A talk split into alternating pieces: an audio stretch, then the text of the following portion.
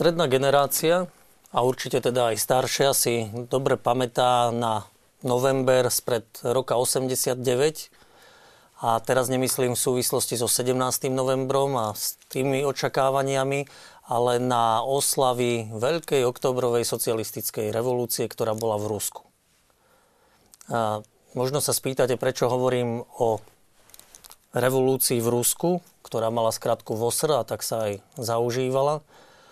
A je to totiž mílnik, ktorý ovplyvnil celé 20. storočie a určite aj nás, ktorí sme žili vtedy na Slovensku.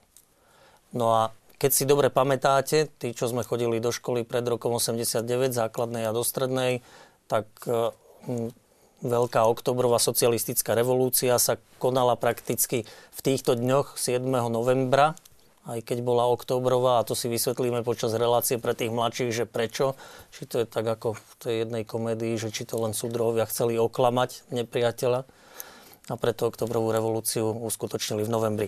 Takže na otázky spojené s nástupom totality, ktorá ovplyvnila celé 20. storočie, budeme sa snažiť hľadať odpovede tu dnes v štúdiu televízie Lux spolu s našimi dvoma hostiami, ktorých vítam u nás v štúdiu. Obidvaja sú historici. Prvým pani Beata Katrebová. Dobrý večer, prajem. Dobrý večer. Ktorá pôsobí ako členka redakčnej rady časopisu Pamäť, eh, Pamäť národa, ktorý vydáva Ústav pamäti národa a historik eh, Peter Mulík, ktorý pôsobí v Slovenskom historickom ústave. Dobrý večer. Historikov malo byť dnes viac tejto relácie, jeden sa však dnes zo zdravotných dôvodov ospravedlnil, ale myslím si, že aj v takejto zostave dokážeme zodpovedať na otázky.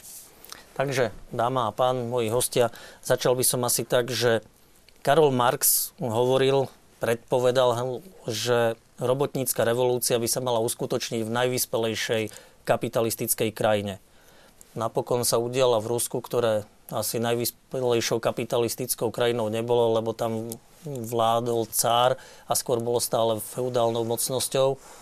Čiže prečo Rusko a nie vyspelá kapitalistická krajina? Pán Mulík. To vlastne treba na začiatku povedať, že budeme hovoriť o aplikácii marxizmu v podmienkach Ruska. A túto aplikáciu nazývame leninizmom.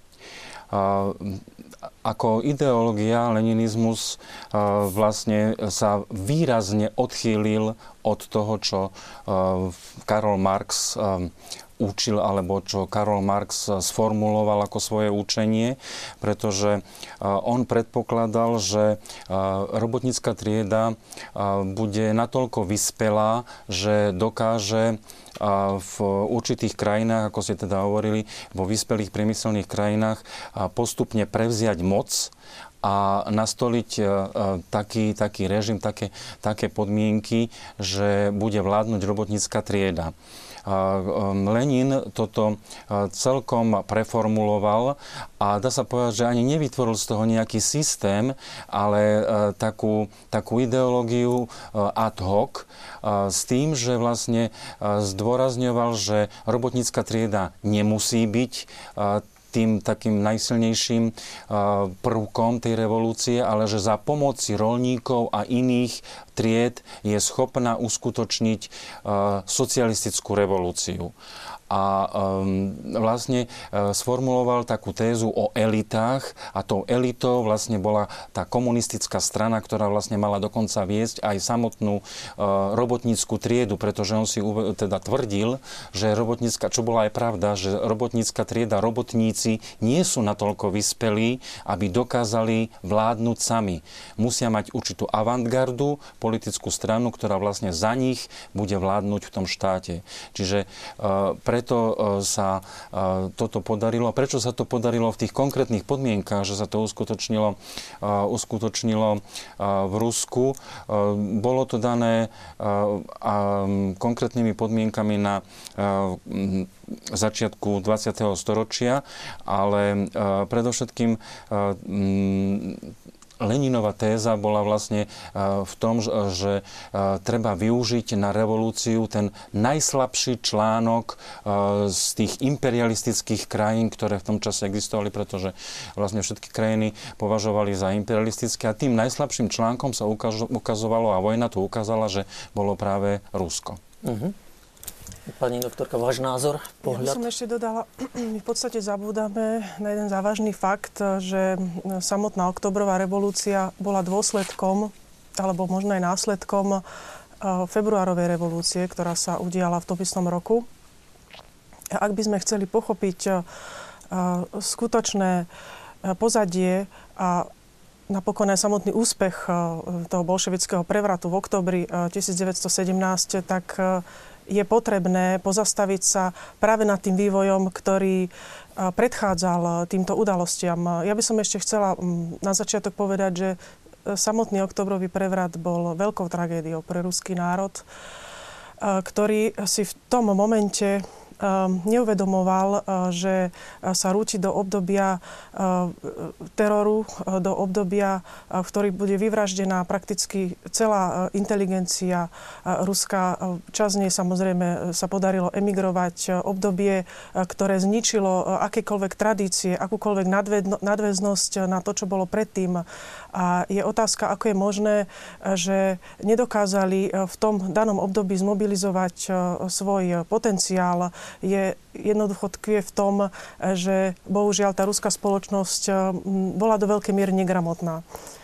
A dalo by sa povedať, že eh, propagande, eh, ktorá si dokázala ten jednoduchý ľud získať, tej bolševickej propagande, ktorá bola už od roku 1915 veľmi silná, nedokázala nejakým takým svojim vlastným inteligentným spôsobom odolať.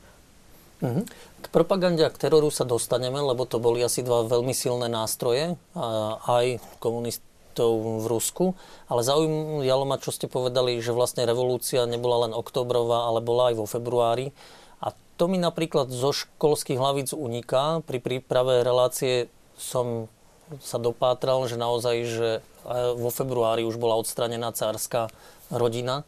Čiže môžete to priblížiť našim divákom? Áno, ja by som ešte taký môj osobný zážitok, keď som sa stretla počas eh, vlastného štúdia eh, vo Viedni pri písaní doktorskej práci o páde komunizmu v Československu, tak som sa stretla so strojcom perestrojky, vtedy bývalým eh, vysokým sovietským činovníkom Aleksandrom Jakovlevom, ktorý bol poradcom Gorbačova a ktorý vlastne vytvoril koncept perestrojky a vtedy som sa ho pýtala, že čo vlastne bola tá perestrojka. On mi na to povedal, Perestrojka mala byť návrat k februáru 1917.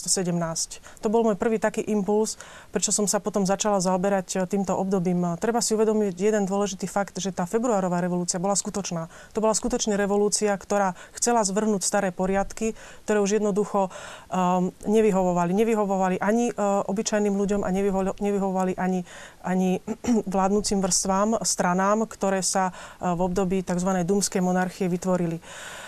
Um, je to veľmi zložité obdobie. Uh, ja si dovolím tvrdiť, že um, ten samot, tú samotnú februárovú revolúciu nespôsobila ani tak potravinová kríza, ako sa dodnes hovorí, teda nedostatok potravín v treťom roku vojny, v ktorom sa Rusko nachádzalo v roku 1917, ale bola to predovšetkým neochota a nevôľa bojovať. Keď si zoberieme, že kto tú revolúciu robil, tak to boli predovšetkým robotníci um, petrohradských závodov, ktorých bolo dostatočné množstvo a potom na druhom mieste významnú časť tvorili vojaci záložníci Petrohradskej posádky, ktorí v tom čase odmietli bojovať, odmietli ísť na front. Existuje taký názor historikov, že čo bolo možno tragické v tom období, ľudia jednoducho nechceli zbojovať za svoju vlast. Tá ich nezaujímala. Zaujímal ich čerstvý chlieb a zaujímala ich, zaujímal ich mier. Chceli mať jednoducho pokoj, pokoj od veľkej politiky. Pretože s hľadom táto revolúcia skutočne nemá nič spoločné, tak ako sa to dodnes tvrdí. V skutočnosti v Rusku hlad nevládol tak ako napríklad v Nemeckej ríši, kde bol pridelový systém takmer na všetko. V Rusku bol pridelový systém len na cukor. A to z toho dôvodu, aby sa nerobila z neho pálenka existovala silná prohibícia. Práve v tomto období uh, takým najdôležitejším výsledkom tej revolúcie bolo, že cár 3. marca, cár Mikuláš II, Romanov 3. marca abdikoval za právne nie celkom uh, právne nie celkom dvo, dostatočných dostatočných, dôvodov jednoducho abdikoval nielen za seba, ale aj za svojho maloletého syna Alexeja, čo v podstate nebolo právne v poriadku. Um, takisto k osobe Mikuláša II. existuje veľký otáznik, prečo sa tak ľahko a pomerne rýchlo vzdal svojho, svojho trónu. Tam by sa takisto dalo rozprávať o jeho osobe. Ja spomeniem len takú historku. Mikuláš II. sa v tom čase nachádzal na fronte v hlavnom stane. Jeho manželka, cárovna Alexandra Fiodorovna, sa nachádzala v cárskom sele, kde mala na starosti teda svojich 5 detí, ktoré mali práve ovčie kiahne a posielala cárovi každý deň niekoľkokrát, ho bombardovala telegramami, aby sa konečne vrátil k nej do carského sela, mala hysterické záchvaty. To je možno, že len taká malá epizóda, ale je pravdou, že cár Mikuláš II bol až príliš ovplyvnený svojou manželkou a v skutočnosti eh, nebojoval za zachovanie svojho trónu, ktorý v podstate znamenal jeho Čiže život. Z rodinných problémov dôsledku. sa dá povedať, že odstúpil? Nie, to určite nie, to sa nedá nie. povedať. Nie. To sme vlastne, keď, eh, ak dovolíte, sme plešli vlastne plynulo do, ako keby do inej témy, ktorú sme si pripomínali minulý rok, do prvej svetovej vojny. Samozrejme, že toto tu nemôžeme otvoriť, lebo je to áno, veľmi ale široká... Ale ide o tom, že vlastne začali sme to tým prevratom revolúcie ale, ako pani doktorka naznačila, samozrejme súvisí to s tým, že e, Rusko vtiahnuté do Prvej svetovej vojny, teraz nebudeme rozoberať, e, kto vlastne bol príčinou, alebo či, kde bola príčina, či Rusko malo vstúpiť alebo nemalo e, do tejto vojny. Ale podstata, podstata toho je, že prečo tie javy nastali, je vlastne vojna. A nielen samotná vojna, to už bolo vlastne vyvrcholenie toho celého procesu, ale to, že ruské impérium vlastne nebolo pripravené na podmienky modernej industriálnej spoločnosti. Ono sa veľmi rýchlo a intenzívne rozvíjalo ako priemyselná krajina, ale bolo to stále veľmi nedostatočné a najmä preto, že sa nerobili nejaké štruktúrálne zmeny a v, v systéme. A toto bolo veľmi zle. Rusko veľmi neskoro zrušilo samodržavie, čiže e, absolútnu monarchiu. Tá, tá, v podstate e, ten celý systém bol veľmi viazaný na určité skupiny, skupiny okolo cára. Napríklad veľmi neblahý, neblahú takú, by som povedal, skúsenosť zažilo Rusko s Rasputinom, kde Rasputin si pripútal najmä cárovnu ale aj samotného cára a vlastne ovplyvňoval taký veľmi podivný človek, ovplyvňoval cárskú rodinu, dokonca on sám radil, kde, na, na, na ktorej strane začať bojovať, na, na ktorom fronte prestať. Znamená, že ten cár bol slabý? Cár, cár upadol do určitej takej, by som povedal, až náboženskej apatie, že vlastne stále sa modlil a veril, že sa to všetko zmení. Jednoducho on, Rusko predstavovalo v tom období už e, troška, e, my sme povedali, pre európske podmienky anachronický systém. Čiže ten carizmus musel padnúť. To si uvedomovali e, mnohí, to si uvedomovali aj ľudia, ktorí pôvodne stali na strane, teda na strane monarchie, na strane cára, ale po, po tých skúsenostiach, ako vlastne sa vyvíjala tá situácia na fronte a ako si sám cár počínal v, s celou tou svojou klikou, tak nakoniec vlastne prešli na stranu tej buržoáznej revolúcie, ako ju teda nazývame, a vlastne takto vznikla Čiže... kerenského vláda. Dá sa povedať teda, že išlo o revolúciu? Že teda išlo o revolučnú zmenu v tom cárskom Rusku? Určite bola to revolučnejšia zmena, môžeme to nazvať, že to bola revolučnejšia zmena áno. ako to, čo nastalo v tom novembri 1917. V podstate áno, bola vymenovaná dočasná vláda, ktorú tvorila široko, široká koalícia, prevažne socialistov, eserov, kadetov na čele e, do júla 1917 stál knieža Lvov, ktorý bol síce veľmi čestný človek, ale pomerne slabý človek. On sa potom neskôr po júlovom puči, k ktorému sa ešte môžeme dostať, vyjadril, že to, čo v podstate mala e, dočasná vláda robiť, e, bolo rozpustiť soviety a strieľať, strieľať do ľudí. Ale to sme nedokázali.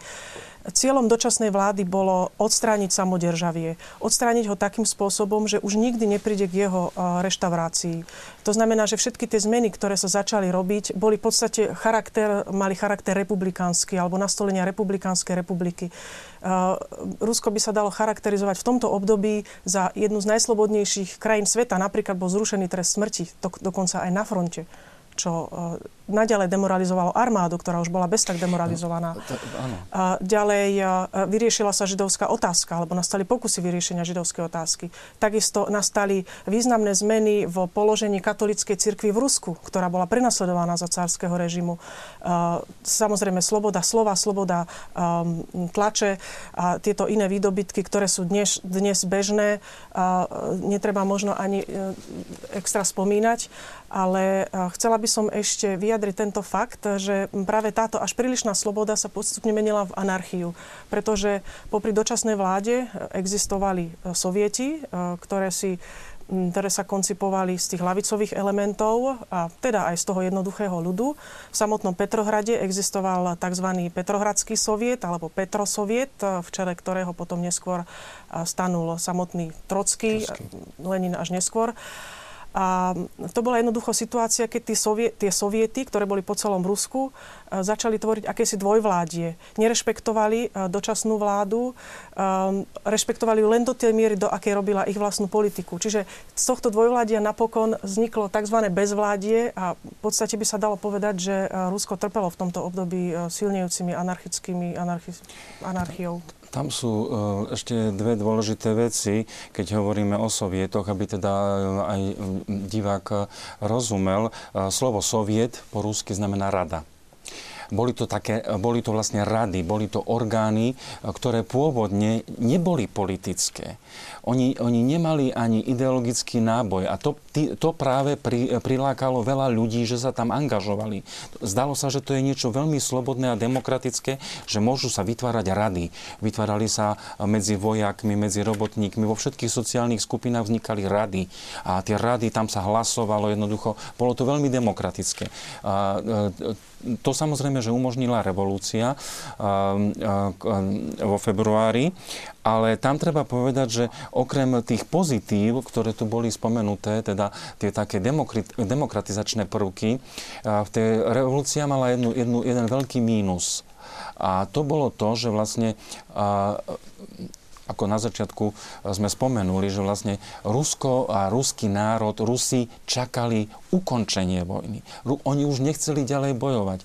A e, tá dočasná vláda Kerenského tá chcela pokračovať vo vojne. Stále vlastne e, chcela dodržať všetky dohody, ktoré mala so spojencami, s Francúzskom, e, s, s Britániou. Čiže v, podstate, v podstate vlastne tým e, tých ľudí ako keby strať, strácala a strácala sympatie, pretože vlastne nutila ich stále bojovať. A tam sa potom neskôr, keď dojdeme vlastne k bolševickej revolúcii, tam našli sympatie bolševici, pretože tí boli za okam okamžité zastavenie vojny. A to, toto mm-hmm. bolo to veľmi dôležitý moment pre, pre Či, Čiže nálady, toto nahráva bolševikom, áno, ten postoj k vojne. Áno, Veľmi výrazne. Po, popul, populárne nálady, by sa dá povedať, no, alebo rešpektovali, či reagovali na akúsi verejnú mienku vtedy? Lebo treba rozumieť, že uh, Rusko v podstate v, v prvej svetovej vojne nebolo napadnuté priamo. Rusko vstúpilo do vojny za Srbsko, za záujmy Srbska. Spočiatku vlastne bojovalo ako keby aj, aj s úspechmi určitými, však obsadilo veľkú časť Haliče, uh, vlastne až na naše územie sa dostali uh, ruské vojska teda na terajšie slovenské územie v tej prvej fáze.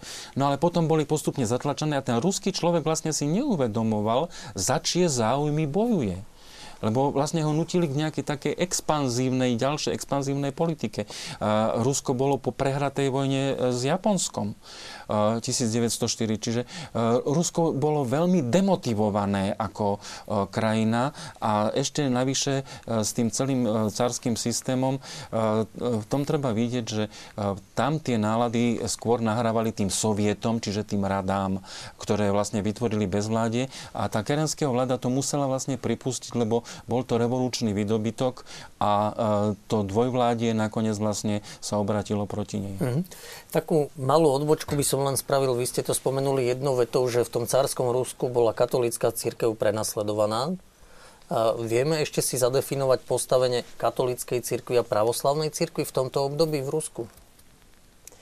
No v období dočasnej vlády e, to bolo pomerne jednoduché, pretože v podstate tam takisto smerovala tá e, politika k odluke cirkvi od štátu, e, čo znamenalo rovnoprávne postavenie všetkých cirkví v rámci republiky. Kerensky 1. septembra vyhlásil republiku, možno trochu predčasne takže tam sa v podstate tá, to postavenie e, katolíckej cirkvi zrovnoprávnilo s e, ruskou pravoslavnou cirkvou. Tá bola dominantná, mala silný vplyv napríklad Ale... na cara, keď vy ste zase spomínali, že on sa tak modlil. Pravoslavná cirkev? Uh, Rusku bola pravo, vlastne v, v carskom Rusku, v tom systéme do februára a v podstate ešte aj do, do tej oktobrovej revolúcie, lebo vlastne tá odluka štátu a cirkvi bola prijatá až bolševikmi. Oficiálne e, e, februárová, e, teda tá republikánska vláda neprijala odluku, ale treba povedať, že Rusko bol taký posledný zvyšok tzv. cezaropapizmu. Hlavou církvy bol cár niečo také, ako je dodnes formálne v Anglicku. Uh-huh. Čiže hlavou ruskej pravoslavnej cirkvi bol cár. A čo je ešte viac paradoxné, je to, že vlastne uh, od čias Petra Veľkého ruská pravoslavná cirkev nesmela uh, dosadzovať ani patriarchu. Čiže e, to, čo sme dneska zvyknutí, v podstate, a dokonca sme boli zvyknutí aj za čias Sovietskeho zväzu s určitými obmedzeniami, že existoval moskovský patriarchát a moskovský patriarcha, to za carského Ruska takmer 200 rokov neexistovalo. Existovala len taká sveta synoda, to bol orgán, ktorý bol skôr úradnícky než cirkevný, ktorý riadil cirkev, ale hlavou cirkvi bol cár. Čiže pravoslavná cirkev bola dominantná a bola štátna. Ostatné cirkvy kresťanské boli viac menej tolerované, ale nie natoľko, aby mali úplnú slobodu pôsobenia. Boli tolerované len natoľko, koľko vlastne to pravoslavie dovolovalo. Čiže takýto bol stav asi pred revolúciou. Ja by som možno ešte k tomu Kerenskému, ktorého sme spomenuli. Kerenský sa stal predsedom dočasnej vlády po júlovom puči 1917 a uh, Kerenský robil nesmierne množstvo chýb. Ja sa k ním potom ešte vrátim. Um, otázka takisto je, uh, aký mala vlastne tá dočasná vláda charakter. Pretože do dnešného dňa existujú um, um, ľudia, ktorí možno nedokážu pochopiť to, ako je možné, že e, ľudí tak rôznych záujmov, tak rôzneho e, politického e, smerovania, politického zmýšľania držala tá vláda pokope. K tomu sa vyjadril člen dočasnej vlády Miliukov, neskôr potom v emigrácii a v podstate naznačil, naznačil to tým spôsobom, že jadro do, dočasnej vlády tvorili skutočne slobodomorárske lóže, alebo to určité tajné prostredie tých slobodomorárskych lóží. Kerenský bol totiž to človek, ktorý sa nesmierne obával reštaurácie monarchizmu. A práve z tohto dôvodu ako keby prehliadol to bolševické nebezpečenstvo, ktoré skutočne Rusku hrozilo už minimálne od júla 1917, kedy bolševici sa pokúsili poprvý raz o ozbrojený prevrat. Tento prevrat bol potlačený generálom Kornilovom, ktorého neskôr ale Kerensky dal zatknúť, čo je úplne nepochopiteľné. Naopak, politický proces, súdny súd, ktorý v podstate mohol urobiť proti Leninovi a, Leninovi a Trockému, pretože mal na základe rozviedky veľké množstvo správ, že spolupracovali jednak s Nemcami a že jednoducho sa im dalo dokázať, že boli cudzí agenti. Tento politický proces neurobil. Naopak zakázal zatýkanie bolševikov, zakázal odzbrojovanie bolševikov a ako keby im umožnil E, vykonávať svoju činnosť naďalej, napriek tomu, že sa pokúsili o takýto prevrat. Čiže Kerenský bol niekto, kto um, ako keby pripravil e, tú cestu e, k násilnému prevratu na základe toho vlastného postoja, negatívneho, mimoriadne negatívneho postoja k um, monarchii, monarchickému mm-hmm. systému. Dobre, trošku sme si rozobrali teda tú situáciu. Teraz poprosím režiu o krátky videoklip, a dostali by sme sa už k tej oktobrovej revolúcii, aby sme si popísali jej priebeh, ako to vyzeralo, hlavné postavy toho vtedajšieho diania.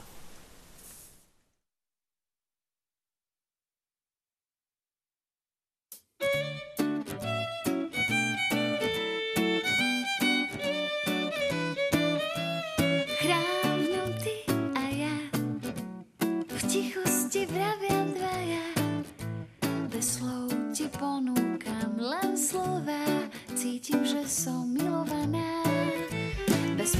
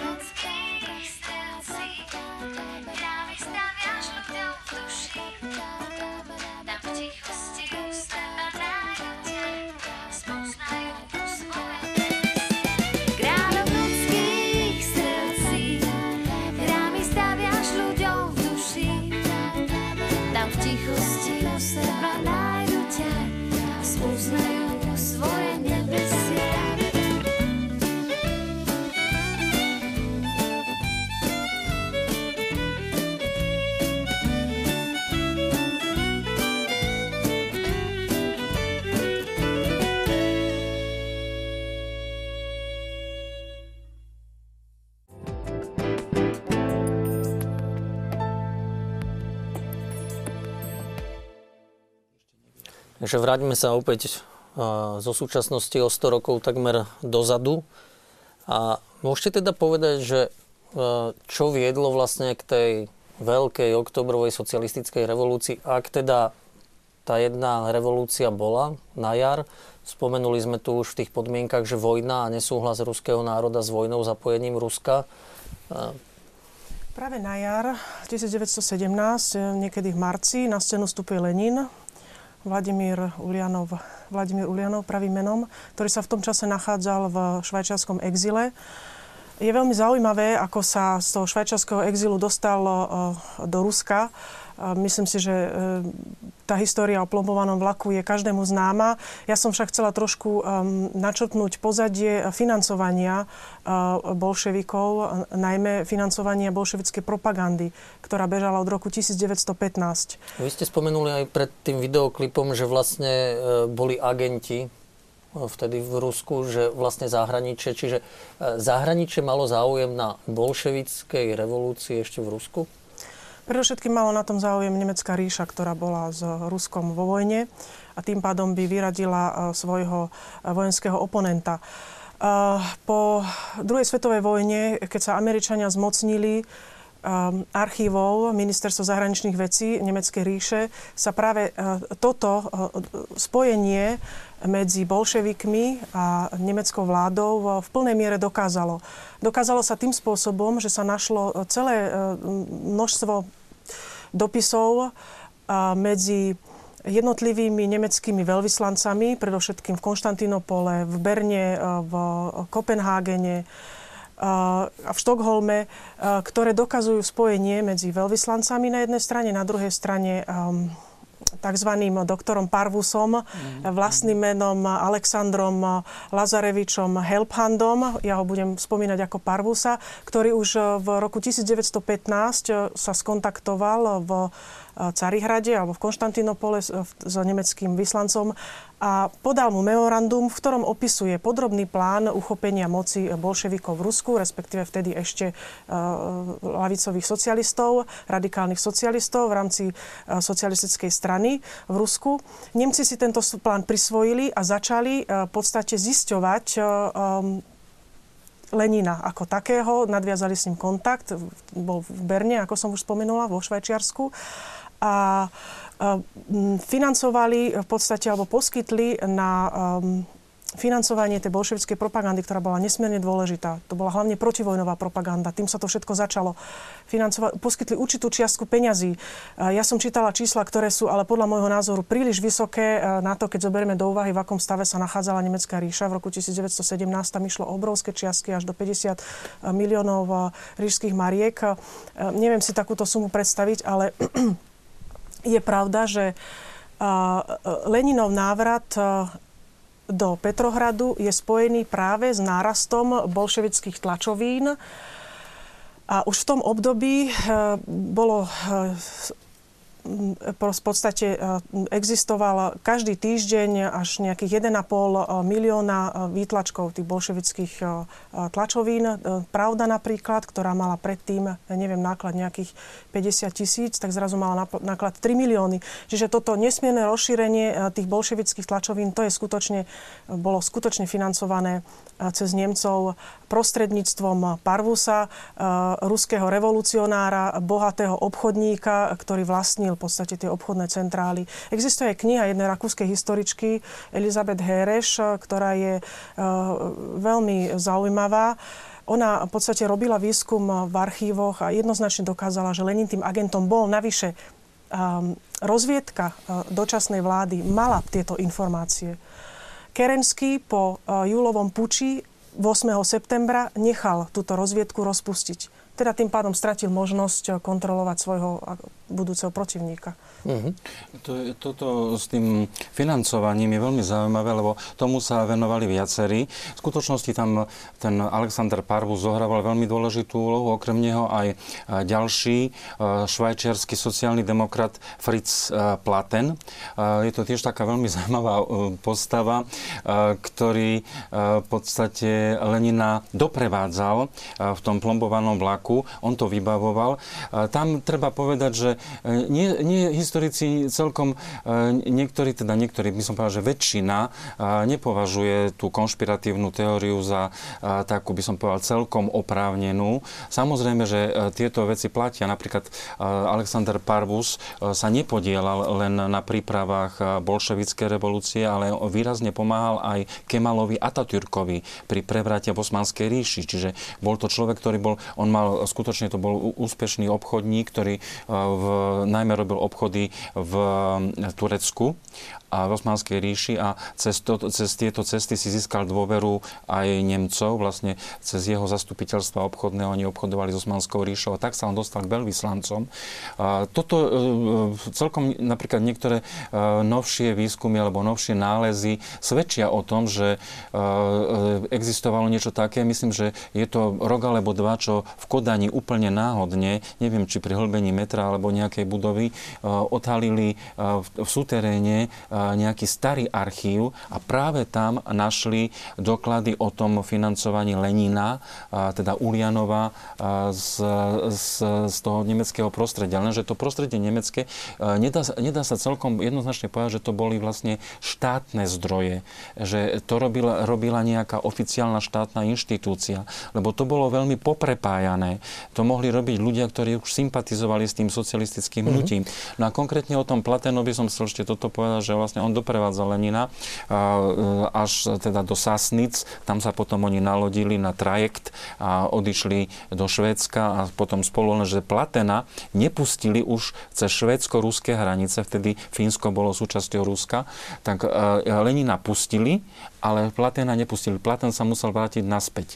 A e, je zaujímavé, že to bol človek, ktorý skutočne pripravoval aj teoreticky Trocký, tiež ten bolševický prevrat, bol veľký sympatizant celého toho hnutia. Nakoniec, myslím, so svojou treťou alebo štvrtou manželkou, ktorá bola Ruska, odišiel do Sovietskeho zväzu. V 23.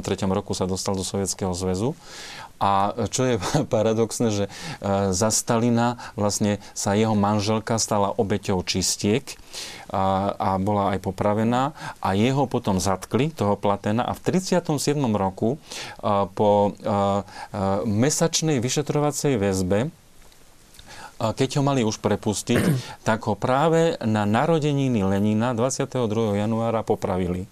Takže tak, takto skončil jeden z významných revolucionárov, ktorý pripravoval ten prevrat. Uh-huh. Čo sa týka tých peňazí, tak skutočne to, uh, uh, tie odhady sú, viacerí historici sa tým zaoberali. Dimitri Volkogonov uh, teda tvrdil, ruský historik, že sú dôkazy, že ten Parvus do, teda sprostredkovával tie peniaze. Hovorí sa tam skutočne o 20 až 50 miliónov uh, mariek. Ale zase na druhej strane napríklad britský historik Robert Service tvrdí, že je pravdepodobné, že tie peniaze sa dostávali do Ruska, ale nie je celkom isté a nedá sa to dokázať historicky faktograficky, že tie peniaze dostávala konkrétne bolševická strana. A akými kanálmi sa dostal? On hovorí, že napríklad ten Serbi, že špičky bolševickej bolševíkov, vtedy ešte teda ako časti strany, ani nevedeli o tom financovaní. Že je isté, že Lenin zrejme vedel o tom, že je to financované zvonku, ale e, väčšina teda nevedela. No, pre, prečo práve Lenin?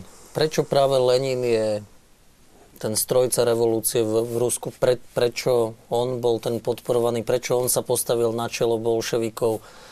Dá sa to tak nejako povedať? Dá sa niečo povedať o jeho činnosti predrevolučnej? No isté. Samozrejme. Možno do veľkej miery pre jeho charakterové vlastnosti, čo znie možno trochu nepochopiteľne, ale keď si čítame Leninov životopis, tak zistíme že, zistíme, že na rozdiel od mnohých iných revolucionárov, ktorí boli v skutočnosti skôr romanticky zameraný, bol revolucionár, e, ktorý um, tú teóriu skutočne chcel uviezť do praxe. A to všetkými možnými prostriedkami. Um, možno k Leninovi ešte by som uh, trošku z toho jeho pozadia. V podstate na ňom sa vôbec nepotvrdilo to, čo, na čo sme boli dlhé roky zvyknutí za komunistického režimu, uh, že bol proletárskeho pôvodu. Naopak, uh, Lenin bol synom zámožného školského inšpektora, ktorý bol neskôr povýšený do šlachtického stavu. Takže ako keby tvoril tú strednú, dobre situovanú vrstvu cárskeho Ruska. Jeho otec bol liberál, Lenin pravdepodobne už ako mladý, skôr Urianov by som teraz e, uviedla jeho meno, e, sa dostal pravdepodobne do kontaktu s marxistickou spisbou, e, avšak bol nesmierne talentovaným žiakom, bol veľmi nadaný vedel vynikajúco po nemecky, vedel veľmi dobre hrať šach, mm, ale nedovaloval si to, pretože tá jeho upiatosť na revolúciu bola taká veľká, že sa nechcel zaoberať takými vedľajšími záležitostiami, ako bola hra šachu. Dokonca miloval Beethovenovú apasionátu, ale takisto si ju nedovoloval počúvať, pretože by ho znovu odviedla od tých revolučných myšlienok. Jeho um, také najbližšie prostredie uh, prekvapovala taká jeho osobná krutosť, uh, jeho upiatosť, um, a jeho absolútny nezáujem o taký bežný, radostný, normálny život. Lenin bol skutočne upiatý na revolučné ciele, ktoré za, každú, za každých okolností chcel zrealizovať a v podstate mu to bolo svojím spôsobom aj umožnené. Uh-huh. Tam jedna rodinná súvislosť, však možno, že si to chcela spomenúť, že vlastne čo jeho radikalizovalo, bolo to, že jeho brat e, v revolúcii 1905 e, sa zúčastnil revolúcie a bol popravený. Takže tam je toto asi veľmi dôležité, že hoci pochádzali z liberálneho prostredia, dokonca strednej vrstvy, boli veľmi ovplyvnení marxizmom. Alexander Solženicin to opisuje a to by čiastočne vysvetľovalo aj ten jav, ktorý tu vidíme, že tam tá masívna účasť napríklad zo židovského prostredia v socialistickom hnutí. Ale tento to, Solženicin to opisuje a vysvetľuje. Hovorí, že to nebol priamy proces, ktorým sa oni dostávali k socialistickému hnutiu. Oni sa vlastne stávali prv národníkmi, to, bola vlastne, to bolo hnutie v rámci ruskej spoločnosti,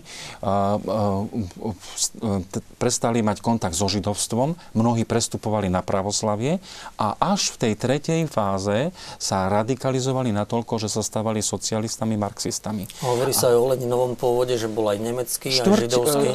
Teda, myslím, že tak, tak, jeden z, z jeho predkov, myslím, že neviem presne, lebo to, to sú veci, ktoré sa zrejme niekedy aj dosť nesprávne interpretovali, ale myslím, že celkové vládne také presvedčenie, že z, z jednej strany jeho detko mal židovský pôvod. Áno, on predovšetkým nebol Rus. Tam, tam toho...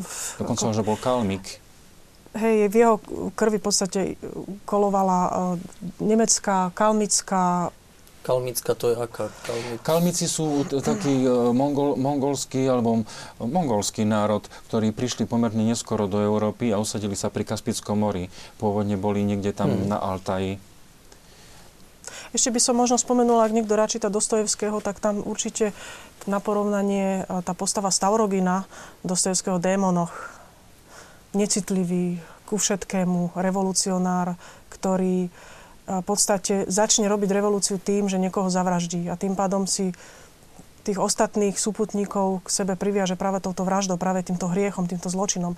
Ešte možno, čo Lenina mimoriadne charakterizovalo, bola až taká jeho bytostná nenávisť k všetkému nadprirodzenému. E, v jednom liste Maximovi, Maximovi Gorkému, myslím, že v roku 1913, to opisuje až ta- asi takým spôsobom, že sa mu robilo až doslovne fyzicky zle, keď e, sa spomínalo čokoľvek, čo súviselo s pánom Bohom, on to opisuje ako pán, pán bo, božskárstvo, um, akýkoľvek náboženský zjav mu bol proste fyzicky mm. odporný. Ako režia môže ukázať aj fotografie, keď, keď ich má pripravené. Ako Rusi dodnes si Lenina je pre nich väčšine živý, sa dá povedať. Pamätné dosky, akú som odfotil nedávno v Moskve, alebo jeho sochy sú vlastne v každom menšom či väčšom meste. Samozrejme, toto je známe mauzoleum z Červeného námestia. A bol, je stále prítomné verejnosti. Je to také zaujímavé vstúpiť do tej budovy, kde je tá postava Lenina. Tu príležitosť som využil a vo mne to len vzbudilo, znútra fotky nemôžu byť, pretože tam sa nesmie fotiť a sú tam policajti, ktorí ženú ľudí ďalej. Ale pre, pre mňa taký osobný zážitok to bol, že v mauzoleu pri tele Lenina sa pomodliť za neho, ale aj za tie jeho obete, lebo vlastne keď zoberieme, komunizmus má na svojom štíte 150 miliónov ľudských obetí. Tak je to také zaujímavé pre keď tam vstúpi aspoň zo záujmu a snaží sa dať tomu tak, tak, takú myšlienku. No. Ja by som ešte dodala, Lenin bol vo, neskôr potom už za období stalinizmu, dokonca za období Chruščova, uh, zidealizovaný ako revolucionár, idealista, na rozdiel od Stalina, uh, ktorý bol demagóg, sadista. Sa Lenin, e, okolo Lenina utvorila určitá legenda, určitý kult osobnosti ako revolucionára e, idealistického, čo v podstate nebola pravda, pretože Lenin bol zakladateľ teroru, červeného teroru. Lenin bol zakladateľ koncentračných táborov, ktoré vznikli už za jeho života. Stalin v podstate len dokončil to jeho dielo. Stalin sa celý, celý čas svojho politického účinkovania považoval za jeho žiaka. A ja si myslím, že to skutočne je pravda, že Stalin mm-hmm. bol jeho dobrým Mala odbočka cez diváckú otázku jednu, aby sme ešte možno charakterizovali e, divák z Banskej Bystrice sa nás pýta, že aký bol Ševici mali názor, pohľad na manželstvo a rodinu, že počul, že chceli rodinu zrušiť. Aj zrušili. Jednoducho, e, skutočne, nielen, nielen rodinu, e, tam boli také excesy, ktoré sa napríklad, to sme sa nikdy neučili, ale e, určité obdobie oni zrušili kresťanský letopočet, zrušili kresťanský kalendár, nedela sa vôbec nesvetila, nedela bola pracovným dňom, čiže a manželstvo bolo takisto vlastne zrušené. Tie zväzky sa uzatvárali len takom, takým nejakým formálnym spôsobom a veľmi ľahko sa rozvádzali. Deti, predpokladalo sa, že deti sa budú vychovať spoločne. V Sovietskom sveze sa do v podstate, ja predpokladám, že až do 80. rokov stavali, stavali aj obytné domy tak, že vlastne rodiny nemali súkromie. Rodiny mali si síce obytný priestor, ale kuchyne a tie, tie, tie spoločné veci, tie boli spoločne na chodbách. Čiže tam pretrvával ten, ten taký komunálny typ vlastne spoločnosti. V tom začiatočnej fáze v Sovietskom Rusku bolo nesmierne veľa takých detí, ktoré boli polosiroty, mm. alebo také deti, ktoré nemali rodičov. Tie rozpadnuté manželstva, to sa, to sa vlastne veľmi ťažko aj počítalo. Potom sa situácia troška, troška upokojila. A vlastne zásadný zlom nastal to, keď ešte dojdeme k tomu, k tej cirkevnej politike. Poďme, poďme, poďme na chvíľu vojne. vyslovene na revolúciu a potom si prejdeme tie niektoré veci. Ešte, čo sa týka vyslovene oktobrovej revolúcie, základná vec, ktorá nám zo školy zostala, výstrel z Auróry. A so slepými nám... nábojmi. Viete nám povedať niečo ano. k samotným týmto novembrovým dňom, či v Rusku vtedy Ešte by som možno trošku um, predbehla udalosti. Uh, Lenin po tom júlovom puči uh, odišiel opätovne do exilu, tentokrát do Fínska. Trocky bol uväznený, avšak Kerensky ho na určitú kauciu prepustil čiže tie aktivity sa mohli konať. Lenin už v, v septembri v exile, vo fínskom exile, ja, prišiel na to, pravdepodobne pod tlakom Nemecka, že nadišiel čas skutočného ozbrojeného prevratu, keď už sa nesmie jednoducho ďalej čakať. A po svojom návrate 23. septembra zakladá vojensko-revolučný výbor, ktorý mal ten ozbrojený prevrat uskutočniť, ktorá bola tá úderná zložka v podstate toho Petrosovietu. A 10. októbra si necháva schváliť um, rezolúciu o uskutočnení tohto prevratu, čiže ako keby demokrati- demokratickým spôsobom uh, uh, sa chcel um, podielať na tom. Uh, samotného toho 25. októbra uh, Lenin prichádza uh, električkou do um, Smolného paláca, uh, kde vtedy sídlil Petrosoviet a vydáva e, rozkaz alebo apeluje, aby sa začalo s e, dobytím Zimného paláca, kde vtedy sídlala dočasná vláda, ktorá práve toho 25. oktobra zasadala. E, predtým sa ešte udiala tá vec, že okolie toho Zimného paláca bolo obklúčené bolševikmi. Boli to prevažne kronštátskí námorníci, ktorí boli dostatočne zrevolucionovali, v podstate ktorí urobili revolúciu. A e, takisto um, Lenin prinúti až okolo 6. hodiny večer k priamému útoku až pod tou hrozbou, že nechá všetkých členov toho revolučného vojenského revolučného výboru postrieľať, e, čo je v podstate paradoxom. Niekomu sa zrejme veľmi nechcelo do ozbrojeného prevratu. Zimný palác bol v tom čase absolútne nechránený. Pritom už sme spomenuli, že kerenská vláda vedela o prípravách. Chránili ho zo pár stoviek Junkerov. 130 dobrovoľníčok ženského práporu, ženy, a 40 e, invalidných e, členov tzv. rádu svätého Juraja. Čiže malá hrstka ľudí, ktorí v podstate nechránili zimný palác z toho dôvodu, že by e, boli poverení niekým, neboli v skutočnosti, ale chránili ho z toho dôvodu, že nenávideli bolševikov. Um, Útok sa začal 18. 25. oktobra, 18. hodine večer, najprv palbou zo strany e, teda tých kronštátskych e, námorníkov, ktorí obsadili v podstate celé to priestranstvo pred Zimným palácom a bol však úspešne odrazený Junkermi. Um, problém bol však v tom, že Zimný palác bol z jednej strany nechránený, takže tí bolševici, skôr námorníci by som povedala, mohli jednoducho vniknúť nepozorovanie do paláca a už práve v tomto paláci sa potom udiala niekoľkohodinová bitka boj na život a na smrť, e, ktorá skončila zatknutím dočasnej vlády, jej prevezením do Petropavlovskej e, pevnosti a de facto orgiami, ktoré sa začali hneď po dobití, pretože v pivnici objavili súdy s alkoholom a keďže vtedy bola ešte stále tá prohibícia, tak jednoducho sa to týmto skončilo. Ja som ešte chcela zoradniť, že to účtovanie s tým nepriateľom, hlavne s, tým, s tými ženskými dobrovoľníčkami, bolo také strašné, že keď sa to číta, tak človek na to potrebuje silnú odvahu. Um, to, čo sa potom naskytlo, obraz po dobití toho zimného paláca účastníkom, tak ten obraz bol skutočne strašný. Nechcem teraz zachádzať do detajlov a Ešte podrobností. treba povedať dôležitú vec, že predseda a, dočasnej vlády Kerenský nebol medzi tými zatknutými. Kerenský, e, k jemu sa podarilo újsť a, z, z toho zimného paláca. A ten, e, tam ešte je jedna dôležitá súvislosť, že e, ten e, výbor revolučný, ktorý pripravoval ten útok, e, vlastne e, sa rozhodol už predtým, že e, vlastne revolúcia bude podľa julianského kalendára 3. a podľa gregorianského 16. Teda treba povedať, že ten rozdiel tam bol spôsobený tým, že podľa ruského kalendára bolo to 13 dní skôr. Takže vlastne revolúcia sa plánovala na a, 16. október ale e, keďže si uvedomili, že nie je možné stihnúť to dovtedy všetky prípravy, tak to bolo posunuté až na ten 25. A e, čo sa týka týchto obetí, tak v literatúre sa väčšinou spomína, že e, na strane Junckerov boli tie obete malé, respektíve nejaké.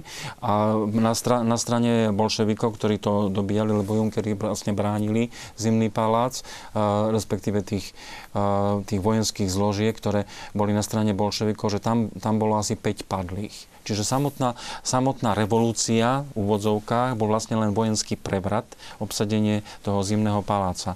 Tie ostatné javy, ktoré uh, neskôr teda uh, nazývame revolučnými, aj to uh, je otázne, že či ich možno nazývať revolučnými, lebo v podstate to, Lenin, keď vystúpil, keď sa vrátil z exilu, povedal, e, e, ideme spraviť svetovú socialistickú revolúciu.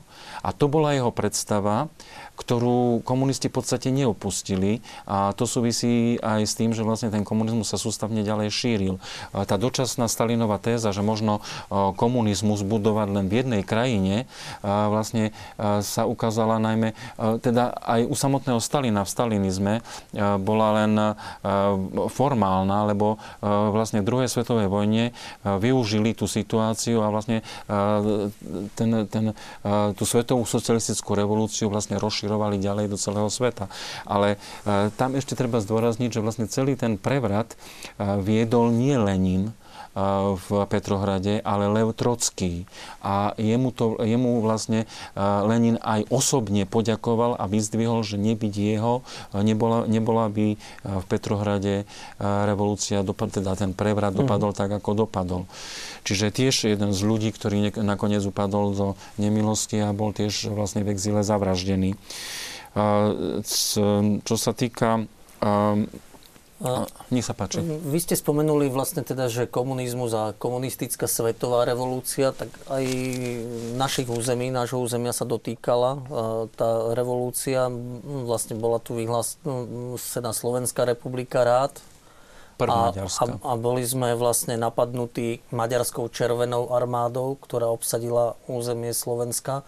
Sú toto také prvé dotyky a aj prvé znaky, že ten teror pre tú komunistickú, či už revolúciu alebo puč, je to, To je veľmi, veľmi dôležité toto, lebo tú súvislosť sme takto preskočili, keď sme začali hovoriť o tom, že či e, vlastne tá revolúcia bola plánovaná len na Rusko, pre Rusko, Áno. či vlastne e, sa istým spôsobom ruský národ zneužil na to, aby tá revolúcia bola na neho ako na nejakom pokusnom králikovi uh, uskutočnená. Pravda je tá, že revolúcia sa pripravovala ako svetová revolúcia, ako svetová Čiže komunistická mala revolúcia. distribuovaná z Ruska ďalej. Aj bola. A Lenin s tým aj rátal. A pretože e, nakoniec, vlastne, keď budeme hovoriť o tých opatreniach, napríklad samotné e, ukončenie vojny, tie dekrety, podpísanie Brest-Litovského mieru. bolševici prekvapujúco, takisto to, tú delegáciu vedol, viedol Trocky s Nemeckom, uzavreli separátny mier, veľmi nevýhodný pre Rusko. A e, e, Nemci e, neboli schopní takmer e, rozprávať, keď videli, že ak oni ustupujú, Nemci, čo boli zvyknutí, že treba na rokovaniach si vydobiť určité pozície, zrazu videli, že, že, že všetko vlastne je jasné. A čo bolo za tým? Za tým bolo to, bola tá viera Lenina a poznanie, ktoré on už dávno predtým tlmočil, povedal, v Nemecku to vrie. On vedel, že revolúcia nastane zakrátko aj v Nemecku a nejaký brezlitevský mier nebude pre nikoho platný. Čiže, a že bude Bavorská republika rád, teda Sovietská republika, Saská republika rád, e, že bude Maďarská republika rád, Slovenská, že jednoducho ten, e, tá revolúcia je, bude vývozným artiklom. Oni s tým rátali. To, toto je jedna vec. A potom zoberte si samotný sovietský sves. Samotný sovietský sves do svojho zániku mal v štátnom znaku nie územie Sovietskeho zväzu, ale celú Zemegulu. Mm. Čiže uh, už aj tam treba vidieť ten propagandistický efekt, že tá revolúcia mala byť svetová. Ten export revolúcie, ktorý pokračoval, uh, uh, však pokračoval vlastne až do um, 70 80 rokov. Angola, Mozambik, Kambodža, uh, Kambodža tie, uh, tie, tie uh, masové vraždy uh, Polpotovho režimu uh, a Čína napríklad a všetky, všetky okolnosti, ktoré s tým súvisia. V skutočnosti išlo o svetovú revolúciu. Ale keby než... sme sa ešte vrátili k tomu 17. ono v podstate to ani inak nemohlo byť, pretože ten vývoz revolúcie e, bol súčasťou tých systémových zmien. Lenin si veľmi dobre uvedomoval, a s ním samozrejme aj Trocký, ktorý bol prvým komisárom zahraničných pre zahraničné veci a viedol rokovania so Nemeckou ríšou, ktoré potom viedli k tomu potupnému brezlitovskému mieru, že ten nelegitímny spôsob prevzatia moci, ktorý bol nelegitímny, dodnes je nelegitímny, treba zabezpečiť eh, vývozom revolúcie tam, odkiaľ v podstate tá revolúcia mala pochádzať, čiže do kapitalistických krajín s početnou, dobre organizovanou robotníckou triedou. E, tá Maďarská republika rád, respektíve Slovenská republika rád, vyhlásenie Slovenskej republiky rád súvisí možno trošku aj s iným faktorom, súvisí trošku aj s situáciou, ktorá nastala v Maďarsku po rozpade Rakúsko-Uhorska a so situáciou, keď Maďarsko postupne začalo strácať svoje územia, eh, ktoré malo v podstate eh, do roku 1914 súčasti Rakúsko-Uhorska. Takže tam ten maďarský nacionalizmus pri dobíjaní eh, Slovenska v maďarskej červenej armáde zohrával podstatnú úlohu, pretože 90%, dovolím tvrdiť, tej maďarskej červenej armády tvorili, netvorili komunisti. To boli vojaci, ktorí boli pre všetkým nacionalisti a chceli e, si v podstate týmto spôsobom e, zabezpečiť zotrvanie e, Slovenska v Maďarskom, maďarskom mm-hmm. štáte. Pre ten nástup bolševizmu a revolúciu celú a všetko to, čo sme zažívali v konečnom dôsledku aj my do roku 89, bol, je známy ten naozaj teror, prenasledovanie a boj proti církvi.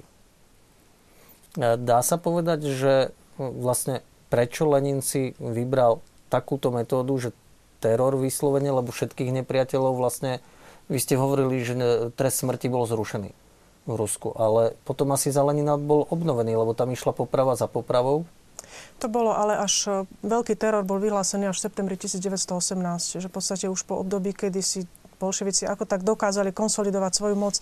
Tie prvé dekréty, e, ktoré, sa, ktoré boli vydané, ktoré Lenin v podstate vyhlásil bezprostredne po prevrate, boli dekret o miery a dekret o pôde čím si v podstate získal obyvateľstvo. Mm-hmm. Je zaujímavé, že keď na tom druhom všeruskom zjazde sovietov v Smolnom paláci, ktorý sme spomínali, kam sa Lenin vrátil po dobití Zimného paláca ako víťaz, tak keď tento dekret o pôde čítal, tak ho z vlastných poznámok nedokázal prečítať, lebo ten dekret o pôde nebol v skutočnosti jeho. To bol dekret, ktorý patril socialistom, eserom, on ich v podstate ako keby od nich ukradol. Ďalším dôležitým momentom je ten fakt, že Celé toto prevzatie moci sa považovalo, myslím si, že všetkými zainteresovanými politickými silami, okrem bolševikov, za obdobie prechodné, obdobie prechodnej moci. Existuje, existuje list od um, um, grecko-katolického arcibiskupa v Petrohrade, v Svetej stolici, kde práve počiarkuje charakter tej bolševickej moci ako moci prechodnej. Pretože ešte v novembri 1917 sa konali riadne voľby v celom Rusku, ktoré v podstate boli vypísané ešte za dočasnej vlády. Bolševici si nedovolili tieto voľby zrušiť a tie voľby skutočne prebehli. Zúčastnilo sa ich 60% obyvateľstva a dokázalo sa, že bolševici skutočne na celé územie Ruska získali len 30 25. Výťazom volieb, výťazom volieb sa stali esery, teda ľaví socialisti, a ktorí si získali hlavne rolníctvo, čiže rolníctvo bolo v podstate za eserov. V mestách to vyzeralo tak, že ten podiel bol napol pre bolševi, pro bolševický a napol pre stranu kadetov. že de facto, čo malo nasledovať? Malo nasledovať to, že Lenin zruší Sovnárkom tú prvú revolučnú vládu a um, poverí um, víťaza volieb zostavením novej, širokej socialistickej koalície, ktorá by v podstate potom uh, bola ustanovená ako riadna, legitímna vláda. A to sa nestalo. To, to sa, sa samozrejme to bolo, to bolo najväčšie pošlepanie vlastne. To bolo to pošlepanie tej, um, tých zvyškov demokracie, ktoré, ku ktorým sa oni ako revolucionári ešte hlásili, ale uh, s tým začiatkom teroru to nesedí celkom, lebo už 7. decembra 1917 uh, vznikol uh, zvláštny výbor pre boj uh, proti kontrarevolucionárom a sabotáž a, a um, vlastne tá Čeka, kde vlastne poverili vedením Felixa Dzeržinského. A títo priebehu troch rokov vlastne predpokladá sa, že vybraždili, vybraždili 10 tisíce odporcov, najmä práve z radou týchto eserov, ale aj... Čiže politických odporcov? Politických, a potom aj ľudí, ktorí mali určité pozície v tých miestnych alebo mestských štruktúrach. Revolúcia si získavala ľudí najmä tým, že vlastne prihovarala sa otvárala otázku sociálnej nespravodlivosti. To je vlastne príťažlivá téma vôbec celej marxistickej argumentácie, sociálna nespravodlivosť, zlé rozdelenie majetku a vlastne toto spôsobilo, že to zúčtovanie potom s, s tými, ktorí boli istým spôsobom terčom tých útokov, ktorí mali majetok alebo mali nejakú pozíciu, ale aj jednoduchých odporcov politického režimu vlastne trestali bez súdov a vlastne s formou teroru. Čiže tá Čeka bola hlavným, takým by som povedal, mala monopol na, na, ten, na, ten, na uskutočňovanie toho teroru. Je to mm, veľmi, veľmi... No a prečo si bolševici vytýčili ako nepriateľa aj církev? Tá pravoslavná církev bola takým zástancom cára, cárskej rodiny a monarchie. To je troška zložitejšie. Z, ideologického princípu. A, z ideologického princípu, ktorý sme už spomenuli skôr, e, keď e, Lenin, vlastne Leninov citát z toho listu Gorkému, keď hovorí, že my marxisti sme materialisti a z princípu neuznávame nejaké náboženstvo. No, ale Každé pre, náboženstvo prečo ten boj bol taký militantný? No, po, vysvetlím, že ako teda ten boj bol. Základná téza vlastne postoja marxistov alebo komunistov k náboženstvu bol ten, bola tá, ktorú vlastne uplatňovali aj u nás až do, do konca, v podstate do konca komunizmu, že je to taká téza, antitéza. Na jednej strane sa hovorí, že je sloboda náboženského vyznania ale zároveň je dovolená aj protináboženská propaganda a náboženstvo církev musí byť pod určitou kontrolou štátu. A e, v, e, v Rusku napríklad to malo aj niektoré pozitívne črty. Ako som hovoril, za čias cára od Petra Veľkého neexistoval patriarchát. Za bolševíkov patriarchát bol obnovený. Jednoducho e, e, ten patriarchát fungoval. Aj bol zvolený patriarcha. Čiže tá pravoslavná církev ako keby sa bola e, istým spôsobom... Štandardizovala? Áno, len tam nastali potom také najvier... Samozrejme, že ten, ten protináboženský tón tam bol veľmi silný. Napríklad v Rusku vychádzal od roku 1918, myslím do roku 19 1941 oficiálne časopis Bezbožník. Existovalo vydavateľstvo ateistické literatúry, ktoré e, za tie roky vydalo milio- v miliónových nákladov proti náboženskú e, e, literatúru. A toto periodikum, aj už ten názov, že sa volalo Bezbožník, e, to, to znamená, že šírilo vedome tú propagandu a v tom prostredí teda mali si e, církví ktoré už boli v tom čase zrovnoprávnené, to bolo ďalšie pozitívum. Čiže v tom čase už pravoslavná církev nemala dominantné postavenie v Rusku. Boli všetky dovolené církvy. No dobré, ale prišlo tam asi likvidácia Pre, inštitúcií, církevných škôl. Súvis, to, to nastalo okamžite odluka cirkvi a štátu, to patrí medzi prvé dekréty, to bolo prijaté už 2. novembra, 2. novembra 1917, už, už bol dekret o odluke, čo vlastne ale do istej miery uľahčilo cirkvam život, lebo napríklad najmä pravoslavnej cirkvi, tým, že bola odlúčená od štátu, mohla si sama spravovať svoje záležitosti. A aj katolická cirkev. Aj katolické cirkvi to pomohlo v, tom, v tej prvej fáze. Katolická církev ani nebola natoľko uh, prenasledovaná, bola skôr, by som povedal, terčom útokov takých, že uh, tá hierarchia uh, katolická bola neruská. Takže boli to, boli to Poliaci alebo Nemci, tí boli vypo, vypovedaní uh, Dobre, kde nastal ten zlom? Zlom nastal po hladomore v Povolži. Povolži nastal v 22. roku hladomor. Pri tejto príležitosti vtedy už bol patriarcha Tichon vlastne odstránený a jeho nástupca Sergii myslím, že v tom období už bol Sergij, vyhlásil, že vlastne chce pomôcť hľadujúcim, obratil sa listom aj na zahraničie, na celé Rusko a na zahraničie, aby pomohli hľadujúcim. A, a súhlasil s tým, vyzval, aby boli odovzdané cirkevné cenosti, aj liturgické, na pomoc hľadujúcim. Toto Lenin, a to sa zachovali na to e, dôkazy a jeho list, povedal, že túto situáciu musíme teraz využiť na na úplnú likvidáciu cirkvi, že poukážeme na to, že ako sú bohatí, jednoducho, že vlastne a spravili taký nátlak na, na pravoslavnú cirkev, že začali od nich vyžadovať všetky cenosti.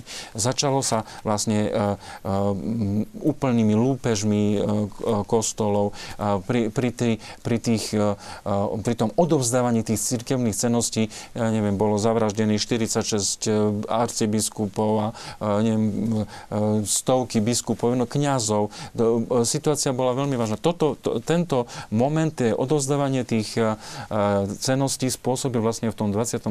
roku najmasívnejšie prenasledovanie církev a z toho sa oni nespamätali. Potom samozrejme, že bol úžasný tlak na kláštory. V tej prvej fáze po bolševickej revolúcii zaniklo asi 722 pravoslavných kláštorov. Môžeme ešte doplniť. Áno. Ono v podstate, keby sa to dalo zrekapitulovať, tak eh, v bolševickom Rusku, eh, čo sa týka vzťahu štátu k cirkvám, prebehlo to, čo prebehlo v Československu po 48. Aha. Čiže katolická akcia, uh čo znamenalo pokus získanie si celej hierarchie na stranu moci urobiť z nej v podstate bábkovú, bábkový režim, ktorý bude plniť naše predpisy. To sa samozrejme nepodarilo. Logicky sa to ani nemohlo podariť. Patriarcha Tichon veľmi ostro vystupoval proti zásahom bolševikov do, cirkevnej, do cirkevných právomocí. A to skutočné veľké prenasledovanie, čo sa týka katolíckej cirkvi, de facto nastalo až potom roku 22, ako Peter spomína tým dekretom o konfiškácii všetkého cirkevného nehnuteľného, respektíve hnutelného majetku, to boli cennosti. Je napríklad zaujímavé, že pápež Pius XI sa obrátil listom na bolševickú vládu a urobil im návrh, že poskytne sumu, peňažnú sumu, aby sa tieto cirkevné cennosti nekonfiškovali ale respektíve, aby zostali v chrámoch, e, čo, čo on by v podstate uhradil, samozrejme zostalo nezodpovedané. Ale taký ten prvý veľký politický proces proti katolickej e, hierarchii bol v roku 1923. V tom procese bol na trest smrti odsúdený pomocný biskup Mohilevský so sídlom v Petrohrade, Cieplak polského pôvodu a jeho genera- respektíve generálny vikár uh, Mohilevskej arcidiecézy uh, Konštantín Budkevič uh, Cieplaka na základe silných medzinárodných protestov, najmä zo strany Červeného kríža, samozrejme Svetej stolice, mm. napokon prepustili čo je tiež zaujímavé, že v 24. Ho vymenili, povolili... vymenili ho, to bola výmena uh, za uh, vlastne uh, s Polskom. Čeplaka uh, prepustili. Povolili mu výjazd a, a, z krajiny, áno. Budkeviča zastrelili. Áno. A tam by som ešte povedala, že tam treba samozrejme diferencovať uh, postoj k pravoslavnej cirkvi a postoj ku katolickej cirkvi, respektíve postoj k samotnému Vatikánu pretože bolševický režim potreboval Vatikán. Um, v tých prvých rokoch um, respektíve chcel si získať Vatikán v tom zmysle, aby ho uznal de facto a de jure ako veľmoc, respektíve mocnosť so svetovým presti- s vysokým presvetovým prestížom, ktorá by zabezpečila určitú legitimitu bolševickej moci tým cirkevným uznaním. Čiže tam tie procesy, tie vzťahy medzi Moskvou a Vatikánom v tých 20 rokoch sú pomerne zložité. Postoj Vatikánu teda k bolševikom bol aký, dá sa povedať? Spočiatku mimoriadne opatrný. Treba povedať, že spočiatku mimoriadne opatrný. Tam e, dokonca e, sa nepridali Petrohradský arcibiskup Rob sa nepridal k patriarchovi Tichonovi, ktorý odsúdil násilnosti a prevrat a čo s tým súviselo, to bolo myslím si, že už v januári 1918. A, um, totiž to Vatikán e, de facto, alebo katolická církev v Rusku de facto po bolševickom prevrate skutočne mala čo stratiť. Tam sa za to obdobie tej dočasnej vlády vybudovalo tak nesmierne veľa. Počet kostolov, myslím, že 400 kostolov že skutočne mala čo stratiť a nechcela, z počiatku nechcela príliš ostrým tónom toto všetko, čo si tam katolická církev vybudovala, stratiť. Mm. Oni, tam sa podarila ešte jedna vec, že uh, oni skutočne uh, viedli aj neoficiálne, aj oficiálne uh, také uh, rozhovory, aj diplomatické a uh, nakoniec sa vlastne jezuitovi Michelovi Derbinimu podarilo v roku 1926 na novo ustanoviť celú štruktúru katolíckej cirkvi v, v, Rusku, v sovietskom Rusku. A to boli, boli menovaní štyria administratóri do nových dieces, ale zakrátko vlastne jeden bol Francúz, Alexander Neuve, Lotyš Boleslav Slokans, Poliak Anton Malecký, a jeden Nemec, Alexander Frison. To zodpovedalo štruktúre e, katolíkov vtedy v, e, v tom sovietskom, aj vôbec v Rusku, že vlastne to, katolíci boli väčšinou cudzieho pôvodu, ale e, aj túto štruktúru nakoniec rozbili a vlastne dokonca biskupa Odesy v 37. roku popravili. Čiže aj voči katolíkom bolo to veľmi vyhranené, ale keď hovoríme o tých prostriedkoch cirkevnej, cirkevnej teda proticirkevnej propagandy, e, tam treba povedať, že e, prvé bolo, e, bola tá, tá taká mediálna propaganda a samozrejme aj zákony boli vlastne silné obmedzenie vplyvu cirkvi pomocou legislatívy, zatýkanie, inscenované procesy, popravy a vlastenecké hnutia. Tie vlastenecké hnutia duchovných sa vytvárali aj v rámci samotnej ruskej pravoslavnej cirkvi.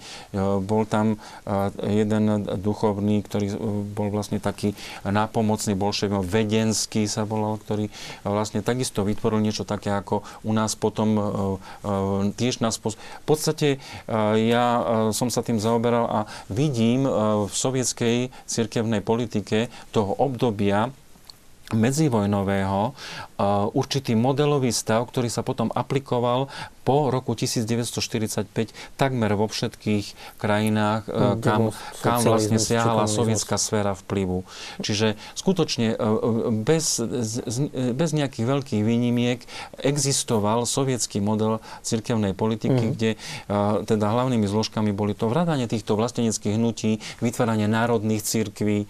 Tie národné cirkvy v podstate kopírovali do istej miery vlastne tú situáciu ruského pravoslavia lebo ruské pravoslavie bolo národnou církvou no. a e, v priestore strednej Európy, stredovýchodnej Európy, Polsko, e, Československo, e, Slovinsko, Chorvátsko, Maďarsko, tam vlastne bolo potrebné v rámci katolíckej církvy vytvoriť, alebo pokúsiť sa vytvoriť také, že národné církvy, ktoré by boli vlastne ľahšie ovládané. Čiže e, ten, ten model existoval. Ešte jedna vec ma zaujíma, nemáme už veľa času, ale aspoň nakrátko, pani doktorka, vlastne poprava cárskej rodiny, celej kompletnej. Ja si dovolím tvrdiť, tu sme už načrtli začiatok červeného teroru. Ja si dovolím tvrdiť, že začiatok červeného teroru sa stal práve to cárovraždou, ktorá sa uskutočnila 17. júla 1917 v tedajšom Jekateriburgu, v tzv. Ipatievskom dome. Treba ešte podotknúť, že cár bol zajacom dočasnej vlády už od marca 1917. Najprv bol v cárskom sele, potom bol, keďže sa Kerensky obával reštaurácie, bol prevedený do Tobolska, dostatočne ďaleko, na Sibír, dostatočne ďaleko od centra. Um, potom uh, po bolševickom prevrate bol v apríli 1917 opäť prevezený do Jekaterinburgu, kde v podstate prežil posledné mesiace svojho života spolu s jeho rodinou. Uh, tam sa udialo uh, niekoľko takých zaujímavých vecí, ktoré súviseli s jeho vraždou. A síce v júni bola ochranka, ktorá ho sprevádzala, vymanená spod ten soviet oblastný a bola priamo podriadená Čeke um, bolo ustanovená uh, ochránka, z, ktorá pozostávala z 12 čekistov. Uh, velil im uh, Jarovský, Jakov Chajmovič Jarovský. Uh, navyše sa na potom samotnej vražde spolu podielali ešte tzv. lotišskí strelci, čiže ja si dovolím tvrdiť, že v radoch tých, povedzme, otvorene vrahov sa nachádzalo zrejme nižšie percento Rusov a vyššie percento neruských národností. Um, Samotná vražda bola nariadená Sovnárkomom, na čele ktorého stál Lenin na začiatku júna 1917, avšak takým zvláštnym spôsobom, že na zasadaní tohto Sovnárkomu bolo odsúhlasená konfiškácia carského majetku, čo bolo v podstate zvláštne riešenie, pretože carský majetok bol bez tak už jednak konfiškovaný, jednak rozkradnutý. Mm-hmm ale v podstate toto nariadenie znamenalo povel eh, k jeho vražde. Um, tá výmena tej ochránky Cariu vnímal v tom zmysle, že sa konečne vyrieši eh, to kradnutie jeho predmetov a v podstate nemal proti tomu nejaké väčšie námietky. Eh, v noci 17. júla bol s celou rodinou zobudený, bolo mu povedané, že na základe zhoršenia bezpečnostnej situácie v Ekaterinburgu ho treba e, znovu presídliť. E, bolo mu povedané, aby sa rýchlo obliekol a potom boli vovedení do spodnej časti domu, e, ktorá bola, mala drevené steny, aby sa neodrážali gulky. A samotný povel na strieľanie vydal Jarovský, ktorého som spomínala. Čo je zvláštnosťou tejto carovraždy je, že spolu s ním zahynula aj časť personálu, mm. jeho mhm. osobný lekár, jeho osobný kuchár a guvernantka, dokonca aj psi, mm. myslím, že boli zastrelení, ano. čo dokazuje úplnú absurdnosť tohto v podstate veľmi krutého a nelegitímneho A dôvodom bolo čo, likvidácia akože opozície voči bolševikom? Nie, nie, nie. Ako, aby si nikdy stárska rodina neuplatňovala ako si právo na trón? Alebo pre, totiž, pre, Prečo boli? Musíme sa vžiť do tej situácie. Tá bolševická revolúcia, ten celý stav, aký bol, on nevyzeral, že je úplne stabilný. Ani ľudia to tak nevnímali. Veď už tie voľby do ustanovedaného zhromaždenia ukázali, že bolševici majú malú podporu v národe. Získali tam nejakých 25%. A teraz začala sa občianská vojna. Bieli postupovali tak, že vlastne obsadzovali úžasné územia. Vyzeralo to tak, že bolševická revolúcia môže byť po porazená.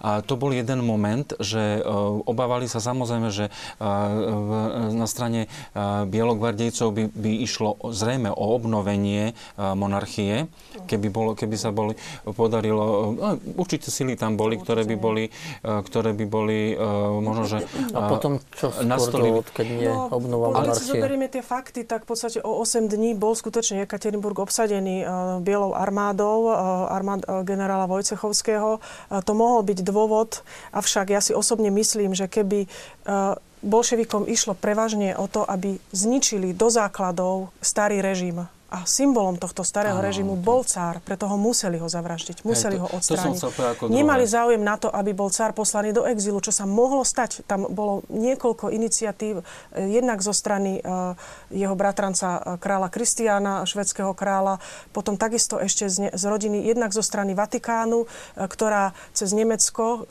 ktoré bolo v podstate už po podpísaní e, prímeria spojencom e, bolševického Ruska, um, sa dožadovala uh, vydatia, vydatia cára Mikuláša II. Nemecko nejavilo na tomto záujem, čiže tá záchrana cára bola možná svojím spôsobom, Ta... lenže bolševici na tom nemali jednoducho záujem. Tam, mm-hmm. Dokonca to, že... by som ešte povedala, čo mne tiež nebolo celkom známe, bolševici na jar 1918 chystali súdny proces s cárom a s jeho rodinou, ale ukázalo sa, že jednoducho nemali dostatok dôkazov, z čoho by ho usvedčili, na základe čoho mali usvedčiť, že bol cár a jeho manželku na základe čoho, že bola jeho manželka. Deti takisto. Jednoducho to bolo nereálne, čiže tá prvotná myšlienka urobiť s ním súd a potom ho dať popraviť, tak ako to bolo vo francúzskej revolúcii, keď popravili Ludovita 16. jednoducho nebola možná.